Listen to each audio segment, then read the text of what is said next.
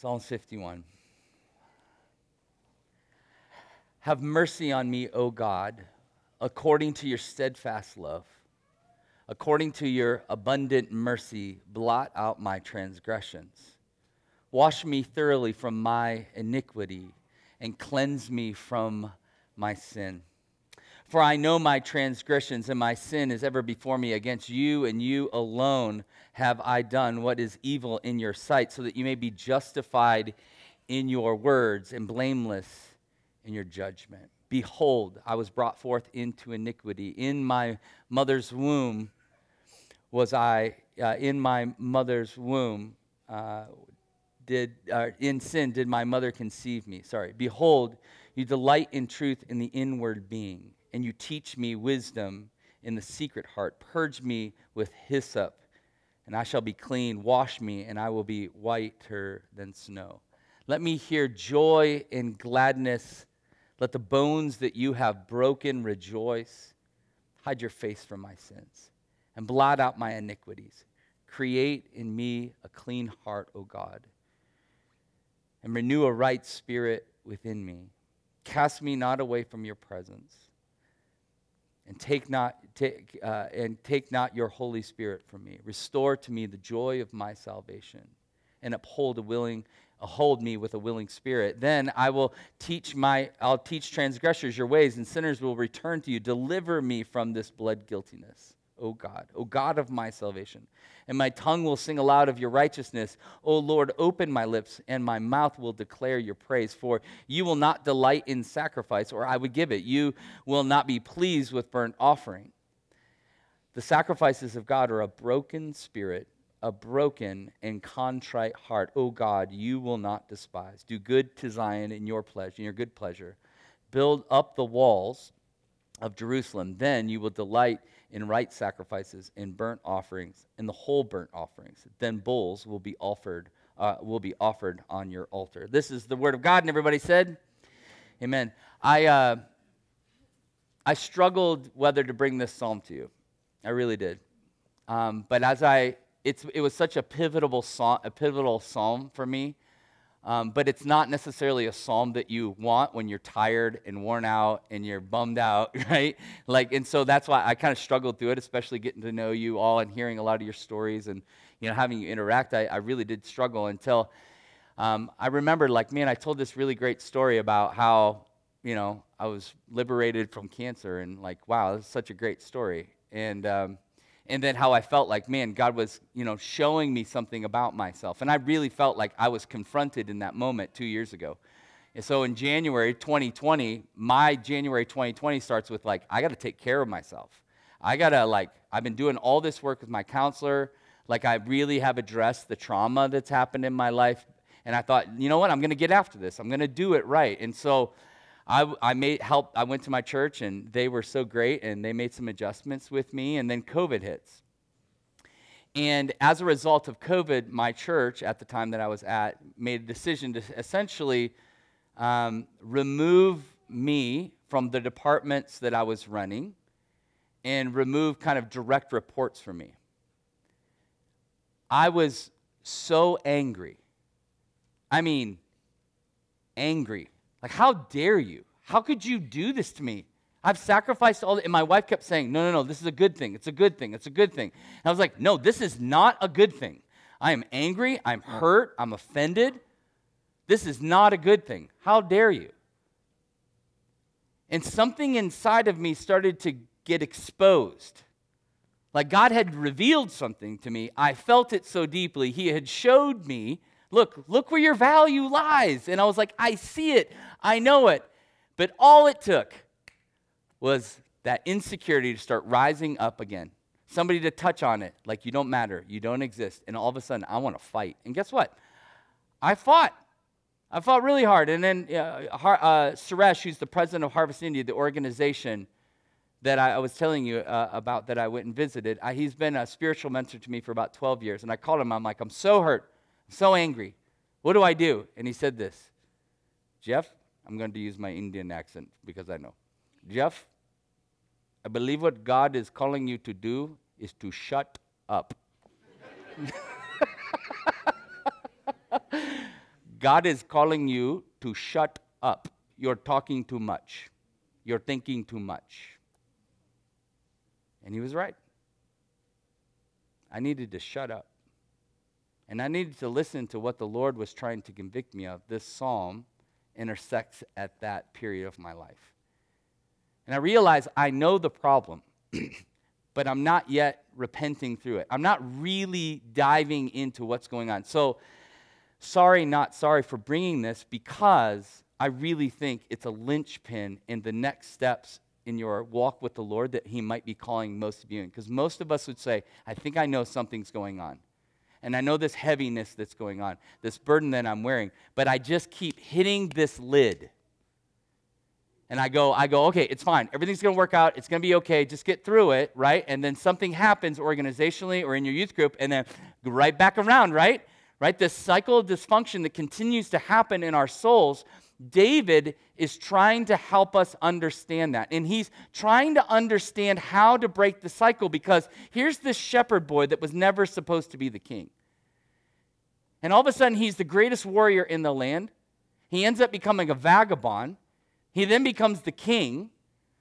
The, the, the, the, the, the Ark of the Covenant returns into Jerusalem he starts dancing with his clothes off, right? Like it's, I mean, just overjoyed. The presence of God is here with us once again, right? And just a few chapters later, he's observing this woman on a balcony. And then he has an affair with her. And then he murders her husband. And now she's pregnant. And he's just continuing on with his kingship. I guaranteed you, David knows something's wrong. But it's like, it's okay. It's, and he just keeps moving forward. He just keeps moving forward. And all of a sudden, it takes the prophet Nathan who comes to him and says, Let me tell you a story, which is what I did with you today. Let me tell you a story. And I have a feeling that it's a lot of our stories.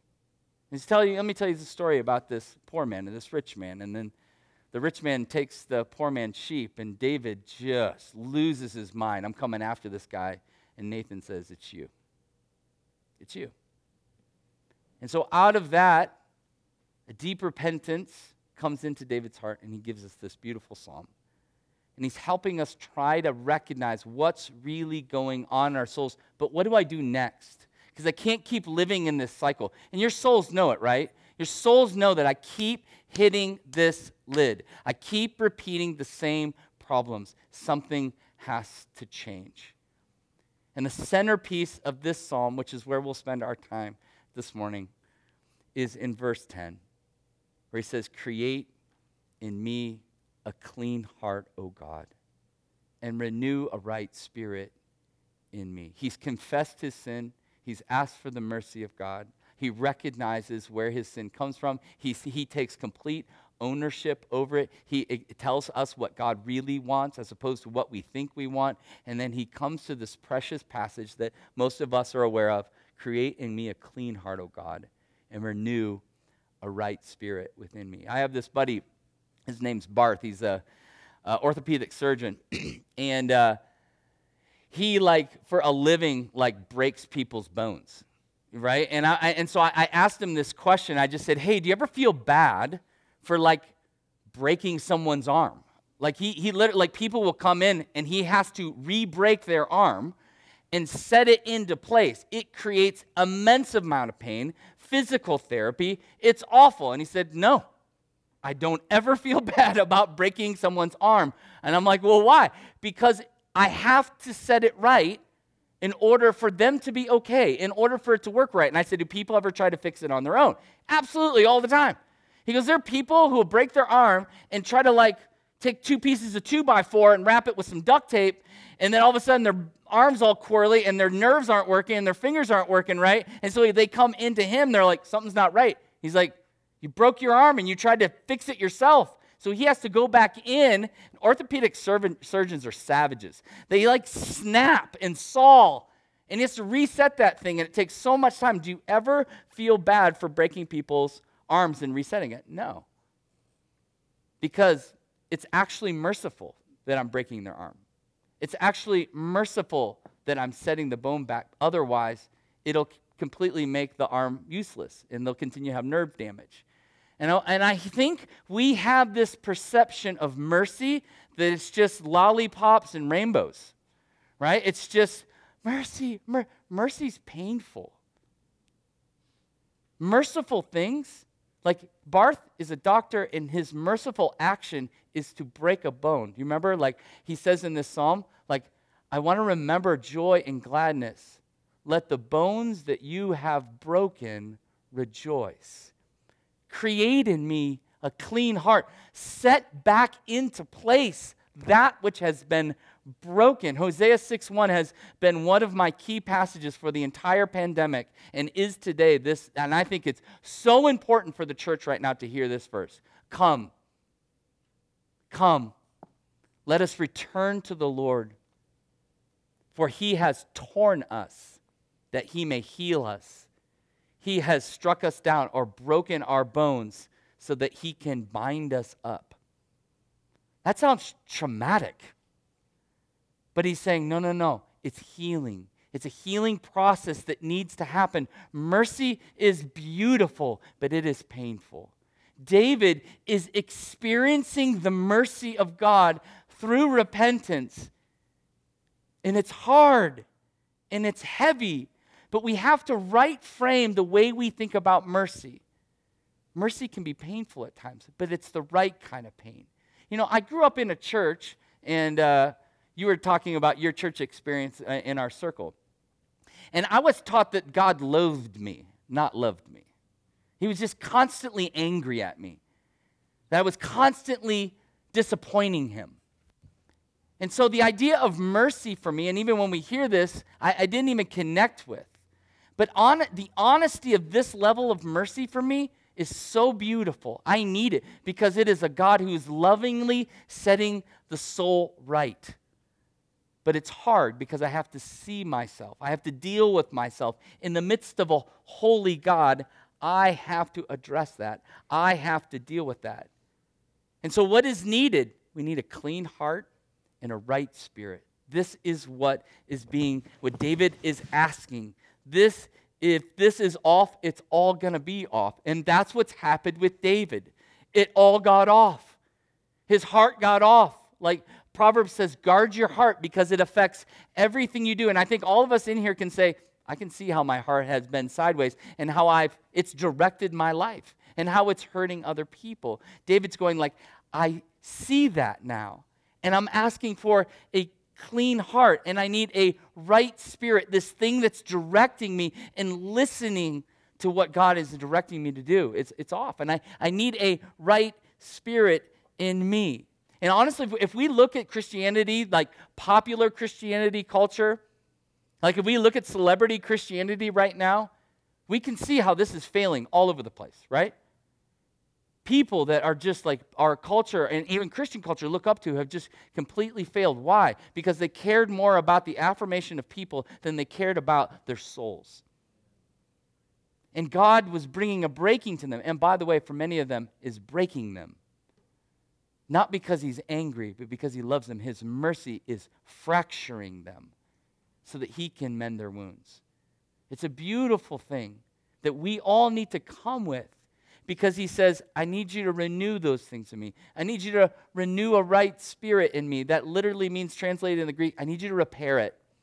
I need you. You are the one that's going to fix it. I've tried so hard to fix it. I mean, there's enough self help books out there, there's enough pain medication and antidepressant medication that can help you, and there's enough alcohol and marijuana out there to help you just survive through whatever traumas you've gone through. But what if we invited the Lord to repair it. This is what David's saying. All these other things. Sex with Bathsheba did not fix it. Only you can repair this. And I need you to repair it, to make it new, to set it back into place.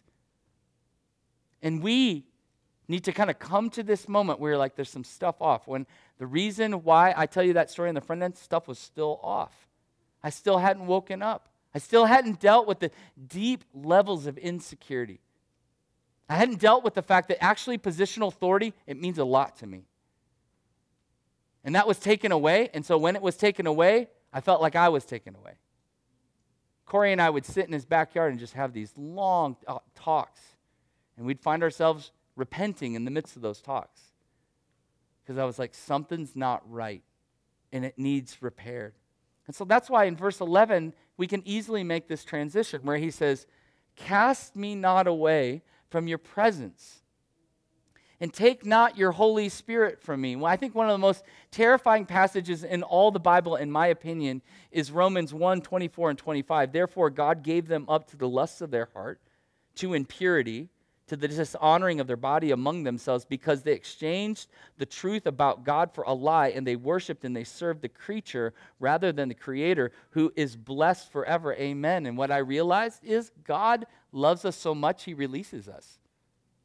He never lets us go, but He releases us. Like He stands at the door and He knocks. But he's not kicking the, he's not an FBI agent kicking in the door and going, I'm compensating all of this. I'm coming to get you. Right? No, no, no, no. He already did that through Jesus. And he releases us into our sin, to our own free will. And by the way, I thought free will is like the worst idea ever. It's the worst idea ever. No, tell me what to do. Tell me where to go. And he's like, I am, but you're not listening. We want him to micromanage us.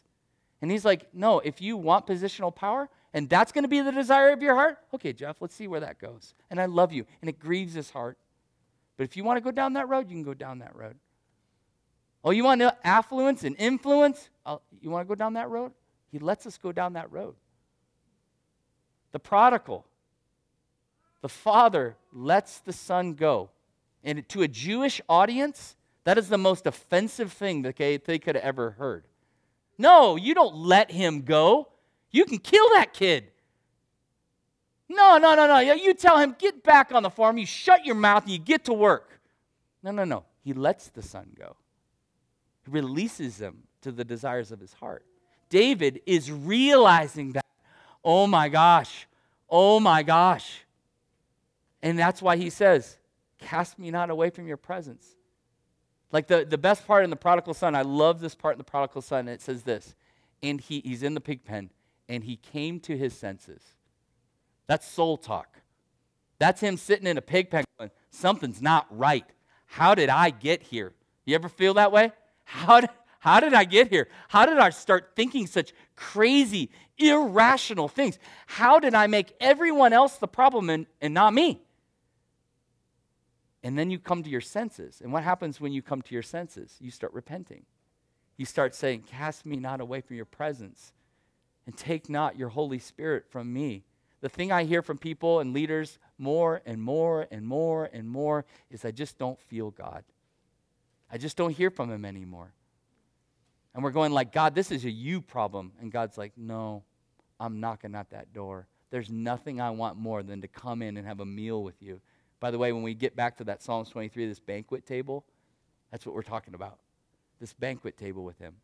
Where it's like all these enemies are all around him. We're like, man, it's just Jesus and I are just chilling here and have some food. It's crazy out there, right? But, but it's just him and I, and we're just talking, and he's feeding me, feeding my soul. But we lose sight of that. We're losing sight of that, and we say, I just don't feel God anymore. And David's saying, I miss, as a result of this abandonment, as this a result of running away, I miss your presence. I miss your spirit. And we just need to get there. We need to be honest with why we have that dissonance. It's not God, it's us. And the thing, the hard work, is what we talked about last night getting to that core issue, asking the question what is really going on inside me? David knows. And he's repenting all the way through this psalm about what's going on and what's created this lid. And all of a sudden, he sees his depravity and he's like, Oh my gosh, I have abandoned the Spirit's influence on my life. I don't sense the presence of God the way I want, and I want it back. Take me back. And what we know through Scripture as a result of what Jesus did, his death and his resurrection, is that nothing, hear this, nothing can separate you from the love of God. Nothing. No sin is too great to separate you from the love of God. And maybe your heart and your soul is just craving that, but we got to get to a point where we actually start dealing with what's going on inside of us those pains, those insecurities. We had this beautiful group that was sitting over here that just opened up their hearts and their souls. And it was so amazing to hear people talk about pains and hurts, their stories. Each of you have a story, some of them really beautiful, some of them really hard. Those pains, those hurts, have caused us to take our minds off of the Lord and place them on circumstance. And David's drawing us back to the presence of God, the Spirit of God. That's what I crave. That's what I, I need. And then he gets to verse, uh, verse 12. Restore to me the joy of my salvation. The joy of my salvation. The joy of my salvation and uphold me with a willing spirit. The joy of what it is to be a Christian. I'm telling you this I've never been more exciting, excited to be a Christian than right now. Like, I, it, this is so beautiful. Of all the time in church history, God picked you and me right now to serve in a pandemic. To serve as people are ripping theology left and right. When you're trying to go, what does youth ministry even mean? What is it like? How do I do this? He went, You're the people. You're the people. Right? To find a joy in that calling, that commission, that salvation that He gave you right now. It's you right now that he put. You guess what? There were dudes that were writing stuff back in the early church, right? That were being murdered by Nero. And they're going, joy. We gotta re, we gotta show our culture joy in suffering, right? It doesn't make any sense, but the joy of our salvation leaks out. And I, I gotta be honest, like I'm on my soapbox right now, but I'm saying this: I am so tired. Hear me say, I understand I have so much mercy for all the pain and the hurt and the suffering that has happened during this period of time. This is a time of opportunity. There are people that are hurting, and Christians have now been exposed. The church has been exposed. Praise be to God. We, our faking has been exposed. The culture has called us out. Praise be to God. Let us renew the joy of our salvation, what it means to serve Jesus without massive inflated budgets, to serve Jesus without a ton of staff.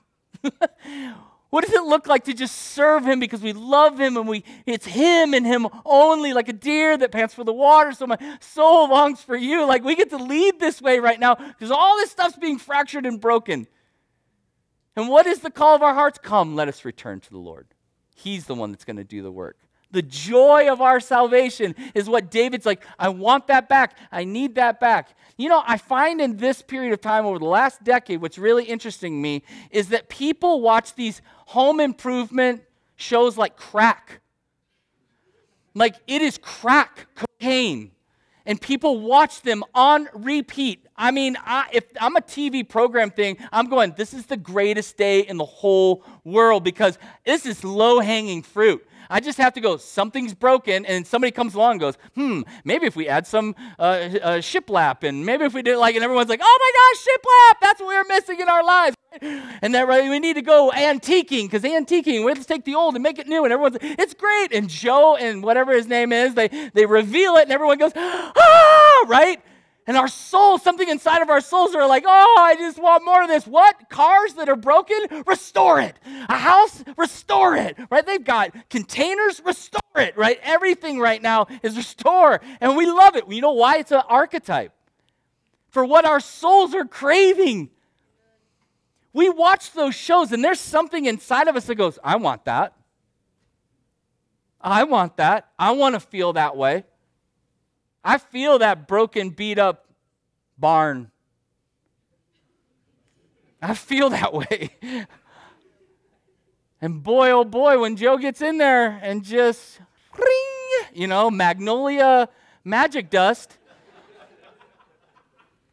and we all go, oh, because something inside of us feels the same way. We're like, I want that. This is what David's saying. I don't want you to just repair it. I want you to restore it. I want to come back to my first love. I've, I've just prostituted myself out to all these other things to popularity, to position. I just want my first love. And you need to restore that in me because it's been broken. I've been the shepherd boy that's now this king, and I don't even know who I am anymore. Take me back to the fields. Take me back under the stars where I sat there in wonder of a God who was so above but so near. Restore it all take what feels so broken and make it new. And his promise is, I'm going to do that. I'm going to do that for you. And we don't need just a repair, we need a full restoration, and repentance is what leads us to that restoration. Repentance is such a beautiful gift. It's living in the mercy and, and responding to it. Have mercy on me, O God. Isaiah says, Woe to me, for I'm a man of unclean lips, and I live among a people that are of the same disposition. Woe is me. And what happens? A coal is being placed, mercy. It's painful, and he's new. This is what we're being called into. But are we resisting the mercy in order to just kind of continue on in this world that's not real? And our souls know it and David knows it. And these cravings that he's telling us through this psalm are what our soul needs to hear. It's what I needed to hear. The joy of our salvation. My wife and I went away. We've been married, we'll be married for 23 years this year. Pretty awesome. And uh, for our 15 year anniversary, it was the first time that she and I had ever gone away just by ourselves. And we went to, because we went to Maui, which is where all great things happen. So we, we went to Maui, and it was like seeing her again for the first time. But it was weird. Like the first two days were like super weird. Like, are we supposed to like hold hands? Are we, like, what was it, you know, like, can I kiss you on the mouth? I don't know how this, I mean, like, what, what am I supposed to do here? You know, like, um, because we just got, so, you know, we had, I got married at 21, had a baby at 22, kind of like what Corey was saying, and just like started jamming. And when 15 year anniversary, I'm like, I'm not even sure I really know. I started living my life. She did her life. It's not like we didn't love each other. We just didn't know each other. This is what he's saying. Come back to the joy of your salvation. Do you remember when you met Jesus? Do you remember what it was to hear the word of God and be like, every sermon is for me, right? Every song you're like, oh God, right? That's the joy of your salvation. That's the joy of what it is to be in, to know who He is, to be known by God. And just like what happened to where the Word of God just became normal? The joy of our salvation, this craving. And I mean, my wife and I had these great talks. We like saw each other, and I was like, I love you so much. And she's like, I love you too. And I don't want to live like this. And I don't want to live like this. In union. That's what happened. Consummation. That's what happened. That's what he's inviting us into. This is what David's craving that joy, that renewal, that commitment to one another. And what does he need uplifted? He needs his spirit to be uplifted. And what kind of spirit does he want? A willing one. And I think that's the what I would say for us. Do you have a willing spirit? You got to ask God for it. A willing spirit to receive this mercy and be restored into these beautiful things, a new heart, a new spirit, a joy in your salvation, a connecting with the Spirit that you d- deeply desire. You will, ministry will suck you dry unless you find this. You will continue to hit the lid spiritually unless you find that secret place, which is what he says early. You want, you meet me in this, my inward being, in the secret heart. That's where he wants. Take some time, be alone. But know that the mercy of God covers a multitude of sins. I went, I went to a soccer game. I, I don't ever, my son goes to Grand Canyon University. And so um, uh, some friends of ours who are big soccer people, they invited us to this soccer game. And uh, so we go to this soccer game. I'd never been to one before. It's a beautiful stadium. But so they're, they're playing, and GCU played like this epic game. I mean, it was crazy. Like the goalie was like, it was like watching a pro game. It was like crazy. He was like diving for the ball. I mean, it was amazing. So there's 45 seconds left. They're up by one goal, and, and the offense is coming down the field, and they are, they are knocking The, and this guy is saving things left and right. So all of a sudden, 45 seconds left, a shot goes in, he moves to the side, and you kind of got distracted because the ball ended up, you got punched out, and it got over here. And then all of a sudden, the entire stadium goes quiet. And I'm like, everyone's like, what's going on? And the goalie's laying on the field. And I'm like, okay, he's hurt. And then all of a sudden, you start realizing it's bad. It's really bad. All the team, the players immediately start crying. They're, they're weeping. I mean, full grown men are weeping, and you can hear, again, it's quiet in the stadium.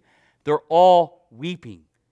Oh, oh my God. Right? All of a sudden, this kid's mom is in the stands, runs down to the field. They're holding her back. She's weeping. We're like, what is going on? And they just have a bunch of paramedics that are around him. And it's like, is this kid dead? Like, we waited for somebody to show up for 30 minutes. The ent- I have never experienced anything like this. Complete and utter silence from hundreds of people in a stand. No one's moving. The, the, the, the, the uh, opposite team is gathering around the GCU players and they're like praying over them. We're like, what is happening? So as an audience watching this, we feel completely helpless, but there's something inside of us going, something has to change. Like, some, where are the paramedics? Where, what is going on? The response time, where are they? And they're nowhere to be seen. We're listening for these sounds to rescue this guy that everyone seems to, nobody knows what's going on. So all of a sudden, we see, we can hear the fire department.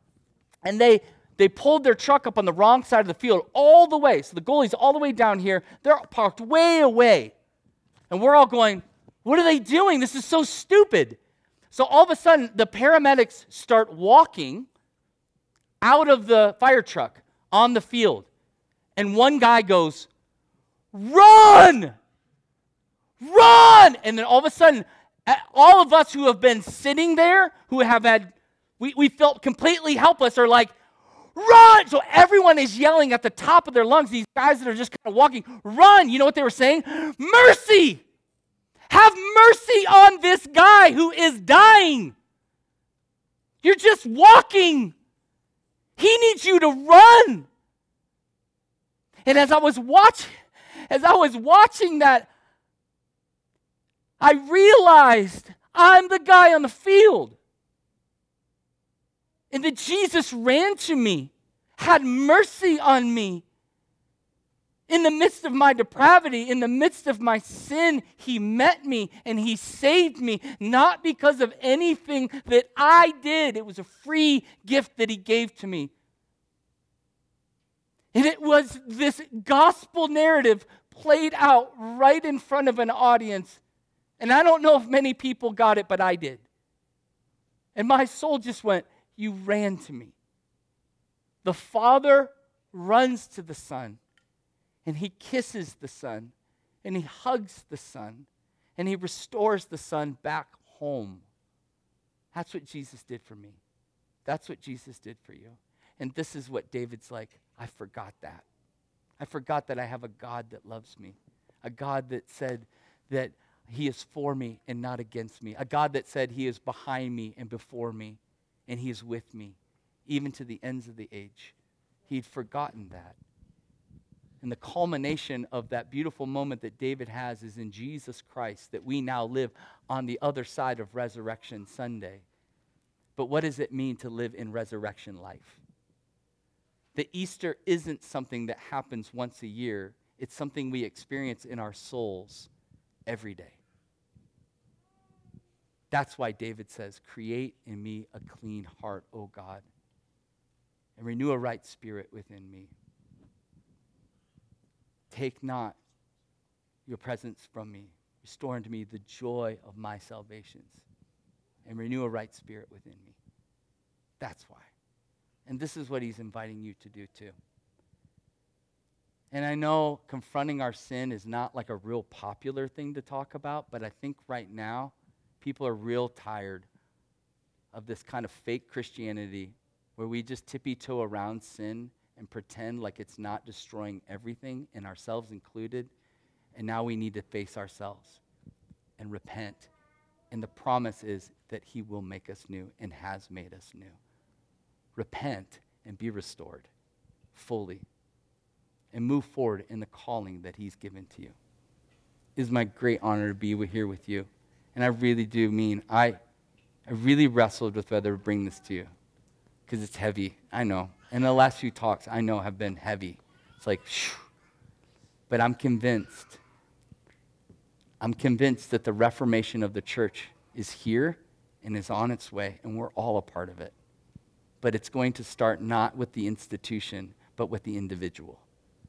And so allow for this renewal to happen in your life. And I promise you, that's where it will move forward the institution. Amen? Let's pray.